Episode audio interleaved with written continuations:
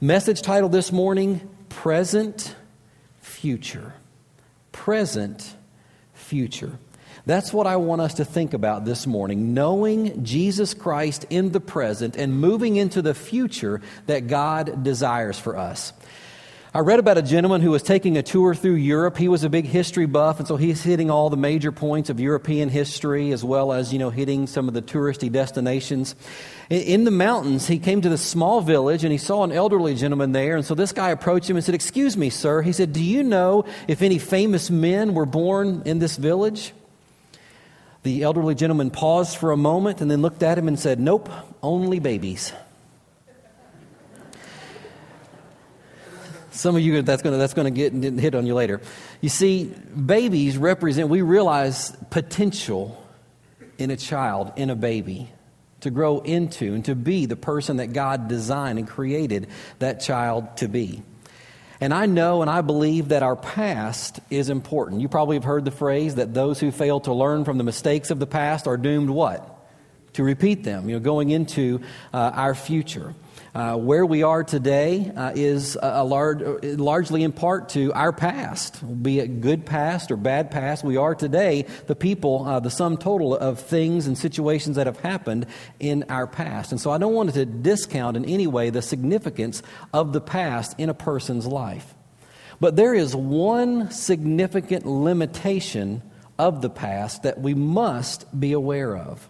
And here's the, the danger uh, in focusing on the past. Some people get so fixated on the past uh, and long to return there that they can't function in the present. They're, they're living and desiring that, uh, that, that, they're not living in the moment of now. While others, their uh, situation is that they are afraid of the past and what's happened and don't want to repeat those patterns, or they deal with, with guilt and shame and they struggle with what's happened in the past uh, to the point that they can't experience and go forward today because of of this, this noise, this dissonance in their mind.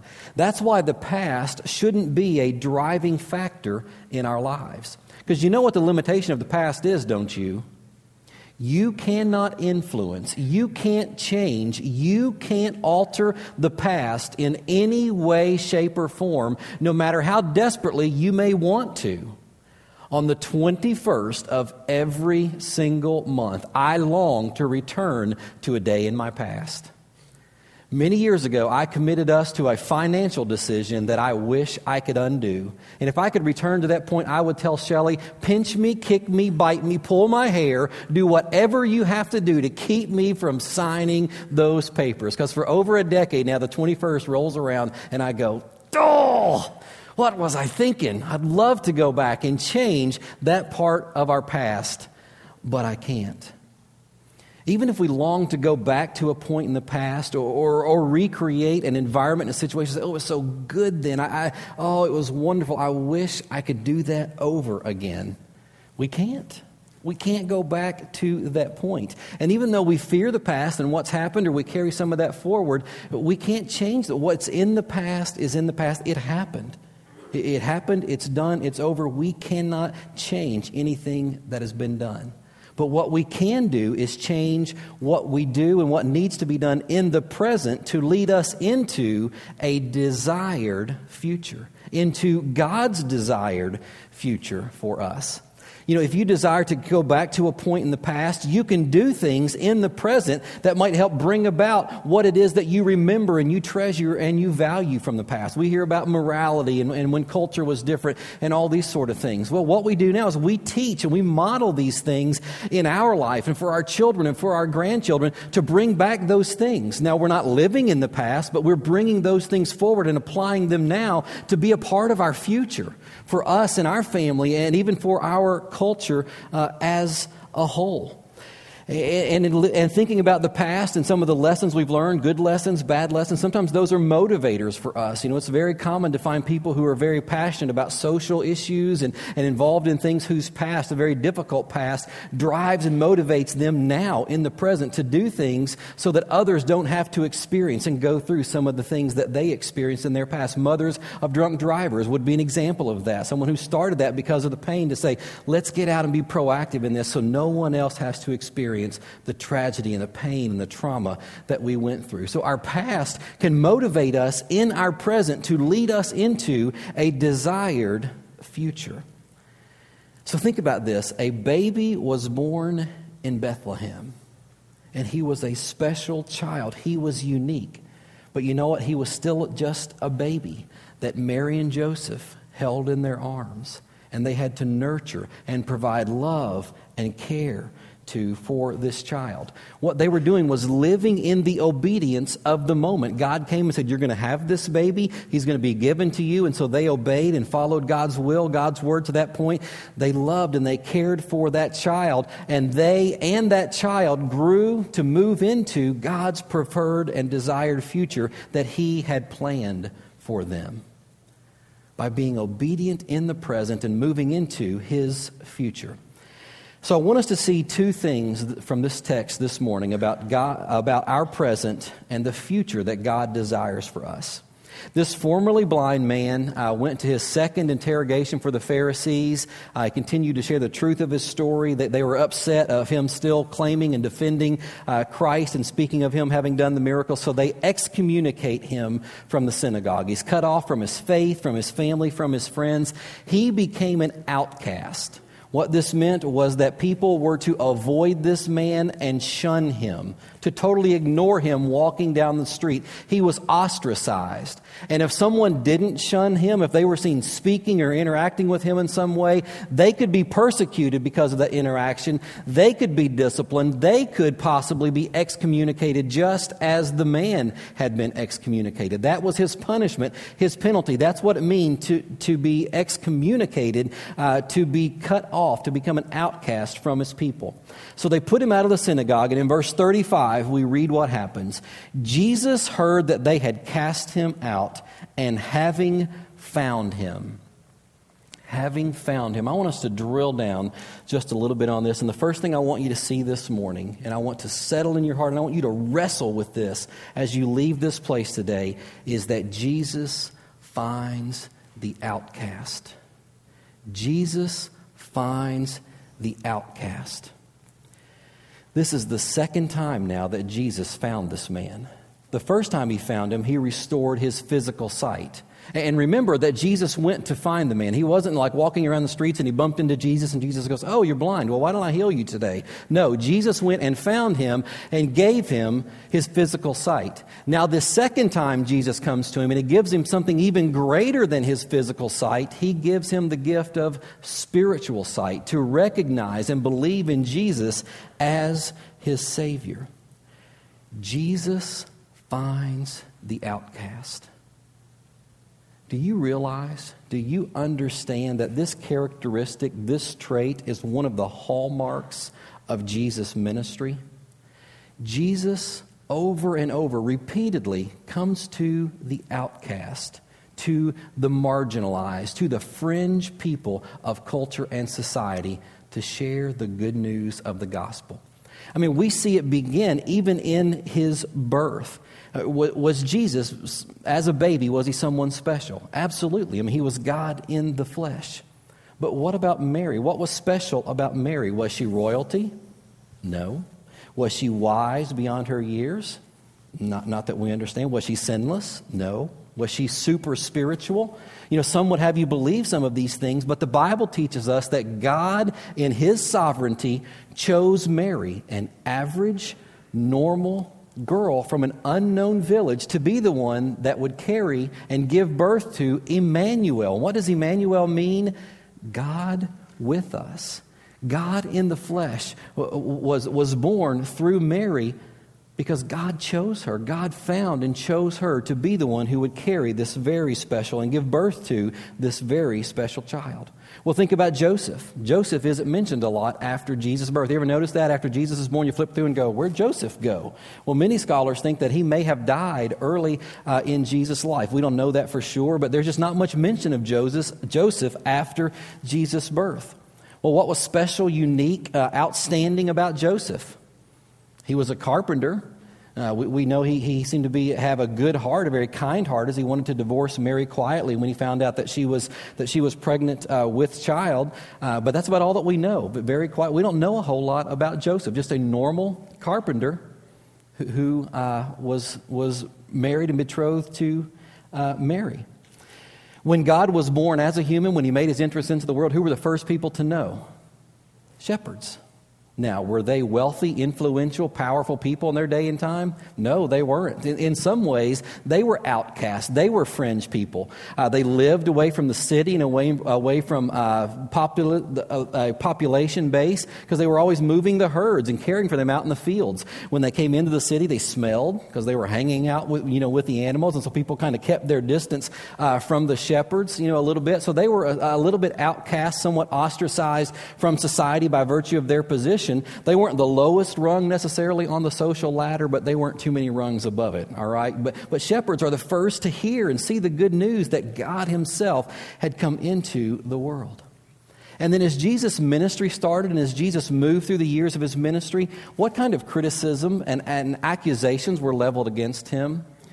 Over and over again, we hear from, particularly from the religious people, that Jesus hung out with sinners with, with, the prostitutes and the sinners and all these people. They said he eats and he, and he hangs out with the drunkards and the tax collectors. And they're like, it's just awful. The people he runs around with.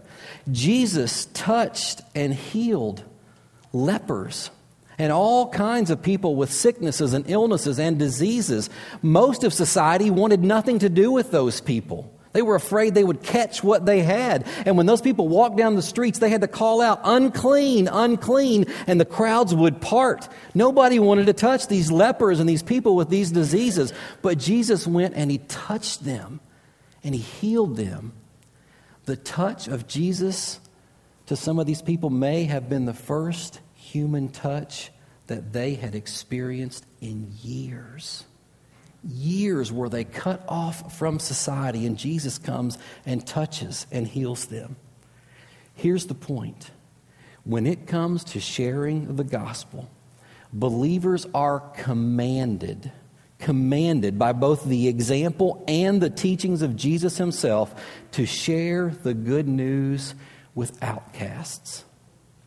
We are commanded by Jesus' example and by his teaching to take and share the gospel, the good news, with the outcast in our world and our society. The Jews cast this formerly blind man out and made him an outcast because he stood up for Jesus. But Jesus never casts out those who come to him. In John 6:37, Jesus said, "All that the Father gives me will come to me, and whoever comes to me, I will never cast out. And I love what Chris Austin says about this situation. He says the Jews cast him out of the temple, the place where they came to worship God and you know to surrender to him. The Jews cast him out of the temple to cut him off, but he says, "You know what? The Lord of the temple found him." Man, I love that phrase. The Lord of the temple found him. Remember that in salvation, Jesus Christ finds us. We are outcast. We are separated from God because of our sin and our disobedience to Him and His Word. And I want to speak on this a little bit more uh, at our joint service on January 1st, our, our, our, Vision Sunday. I remember it's a single service at 1030 that day. But just to, to kind of share a little, uh, little trailer for that, God has been increasing my holy discontent. And I've spoken about that holy discontent, that unsettledness within us that God is stirring. It's been increasing my holy discontent with the church, not just our, but the church universal's apathy, our indifference, and our laziness when it comes to reaching and ministering to the outcasts of the world. Ever since I read the book Radical, I've been wrecked. I have been wrecked. I have this constant tension and wrangling within me, this, this frustration and disgust with myself, with myself over my grasping and my chasing after the things of this world while I ignore the plights of millions of men and women and children around the world. Who, who, who, no crime, no, no wrongdoing in their own, were simply born in a different nation, in a different place from which I was born. And I'll sit and, and I, I sometimes eat a, you know, we'll eat a 15 and a $20 steak. And I, and I realize that, that people are dying because that 15 or $20 didn't get to a place to give them food or water or provide a mosquito net to protect them from mosquitoes carrying deadly illnesses. And not too long ago, I was reading an article about the sex trade industry and the plight of young girls, children who suffer horrific, ungodly terrors because of sinful, selfish men and women who give full freedom to the lusts and the desires of their flesh. I mean, you realize that our nation is in the driver's seat of this worldwide, don't you? Because there's no restraint, no aversion in our minds to, to the perversion of our sin and our, our ungodliness. And I read these accounts and I was physically ill reading about some of the atrocities and the horrible things these girls, these children, these boys endure. You know, hearing, hearing Tracy share her story, say that's in America. That's here that these things take place. Like, what are we doing? What am I doing to help the plight and the situation of these individuals? And a couple of days ago, I came across this picture. I don't know if any of you have seen this picture floating around Facebook and different places on the internet, this, this Defy Necessity picture. And this caught me just a few days after I myself had risked life and limb to get out on Black Friday to pick up a few things. You know, I looked at that picture and was like, yeah, I'm, I'm in one of those two pictures. You guess which one is more that I'm, that I'm in. And it's a huge wake up for Colin. So I'm, I'm wrangling with all these things in my heart and my spirit. There's this constant noise that's there. And then God brings me to this passage in John 9, and I read how Jesus pursued the outcast and he ministered and, and he shared uh, incredible love with them. And God whispered to my heart, Curtis, how are you pursuing? How are you ministering to the outcast? How are you leading Mount Pleasant to pursue those who are outcasts in our world and our society? And I was grieved in my heart at my failure in this area. Never forget that Jesus found you. He didn't just stumble to where you were in your sin and your disobedience to God. You know, we will accidentally find things sometimes. You ever put on a pair of pants or a pair of shorts you hadn't worn for a while and you go, sweet, 10 bucks. And we're like, all right, found money in my pocket. I didn't know it was there. That's awesome. We get all excited about finding money in our pocket. Well, Jesus didn't just stumble across us and go, oh, hey, look, you're lost in need of a Savior. Well, here I am. He intentionally, through the power of the Holy Spirit, seeks us out and speaks to our heart and draws us to Himself, opens our eyes to the truth of the gospel you know, people sometimes say, well, I found God. And, and I don't want to, you know, critical of people's journey and, and phrasing. I understand the concept that's there. But I mean, recognize God's not been lost, okay? We're the ones who are lost and we wander and we stray. God finds us and He opens our eyes. Maybe not physically, we have sight here, but spiritually to see our need for a Savior and to receive Him as our Savior. And that's what happened with the formerly blind man. Jesus finds him a second time and he offers and gives to him something greater than his spiritual sight. He says at the end of verse 35, Do you believe in the Son of Man? He answered, And who is he, sir, that I may believe in him? And Jesus said to him, I think this is some of the most beautiful words in this entire chapter. Jesus said, You have seen him. You have seen him. The greatest thing that happened in this man's life up to this point is being given the gift of physical sight. And many people celebrated what had taken place, but it had just caused him to be cast out, to be cut off from his people, to begin living a life of loneliness and isolation. And I wonder if he's sitting there going, How can this happen? What just happened? I received sight, now I'm an outcast. No one wants to be around me. They're going to shun me. How can these two things fit together? And then Jesus appears and looks at him and says, You have seen him. He got to use this new gift of sight to see the face of his healer and soon to be Savior. Because Jesus says to him in verse, the next part, it is he who is speaking to you. He said, Lord, I believe and he worshiped him. Here's an interesting thing the word for sir in verse 36 is the same word translated Lord in verse 38.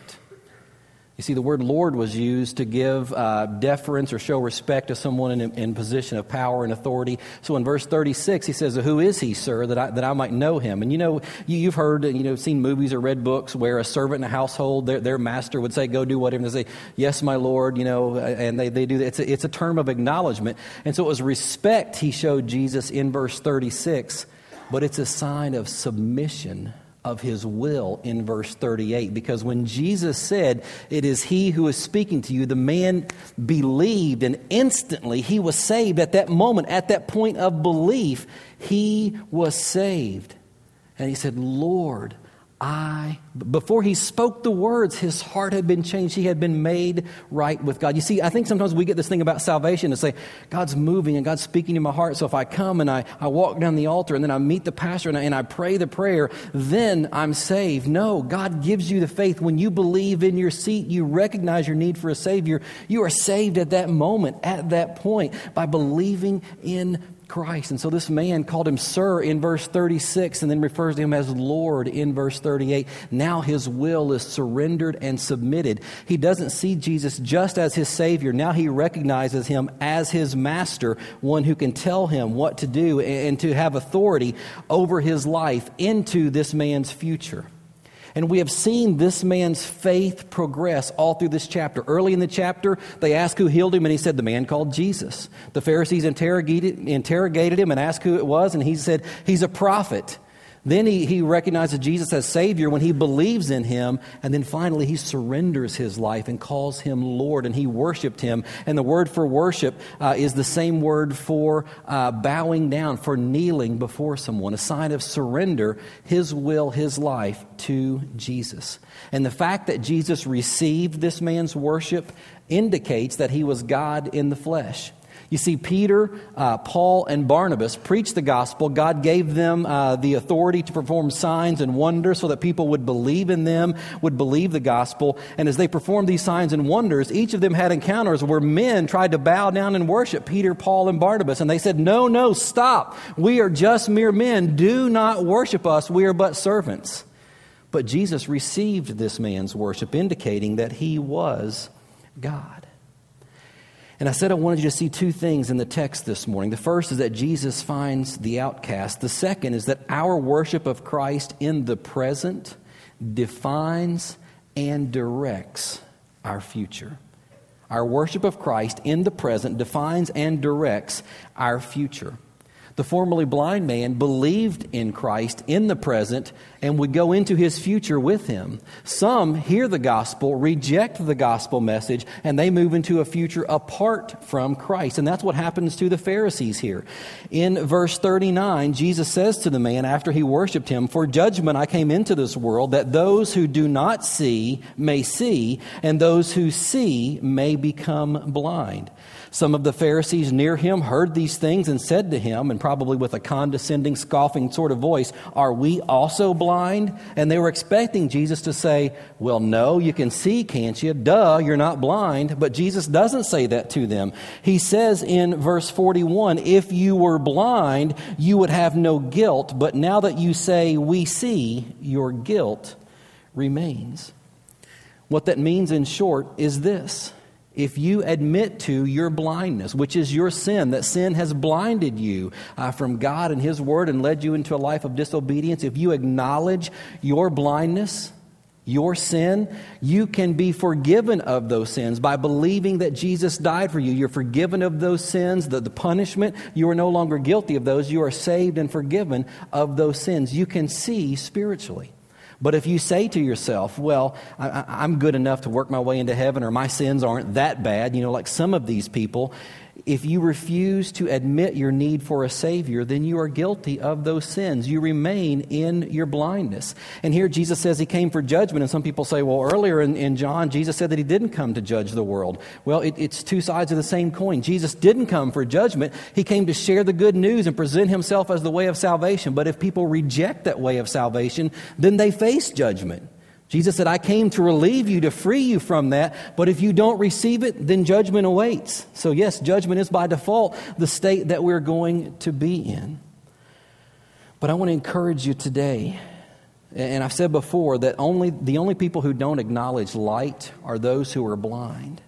And if we refuse to, to receive, believe in Christ and receive Him, then we remain spiritually blind and guilty and dead in our trespasses and our sins against God. But I encourage you today, if you've never given your life to Christ and believe and receive Him as your Savior uh, and make Him the Lord of your life so you can experience the newness of life like this formerly blind man did.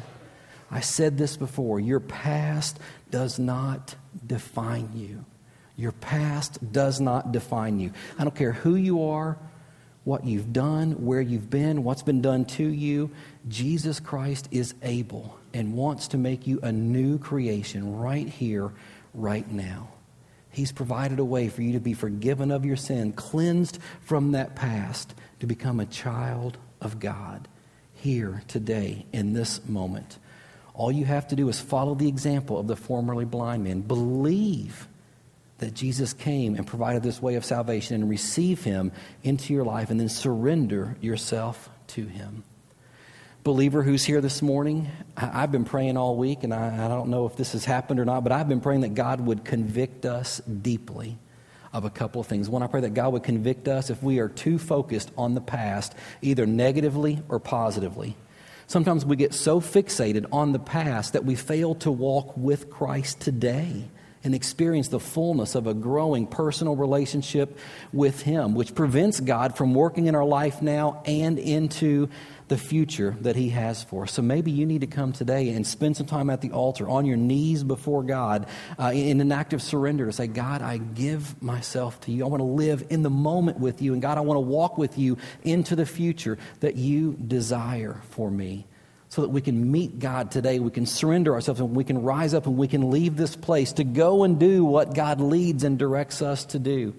And I've been praying that that will mean bold, decisive, intentional steps and actions toward reaching people and sharing the gospel, particularly with the outcast in our world and our society and our culture around us.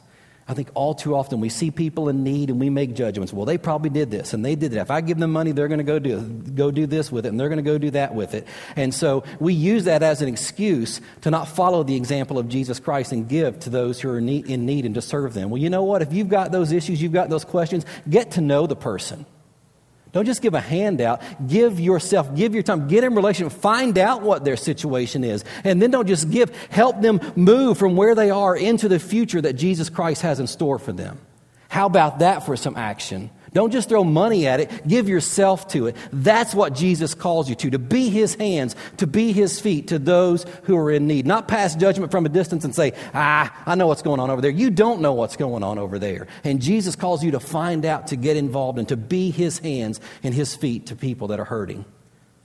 I pray that God will give this body a holy discontent with our apathy, with our indifference, and our laziness in living out the gospel among the outcast and those who are in need in the world today. So I'm going to pray that you will pray with me and ask God to give this church a burden and a clear vision as to how we can follow Jesus' example of finding those in our society and in our world who are outcasts so we can be the hands and feet of Jesus to those people. Today, how do you need to respond to Christ in the present to experience his future in your life?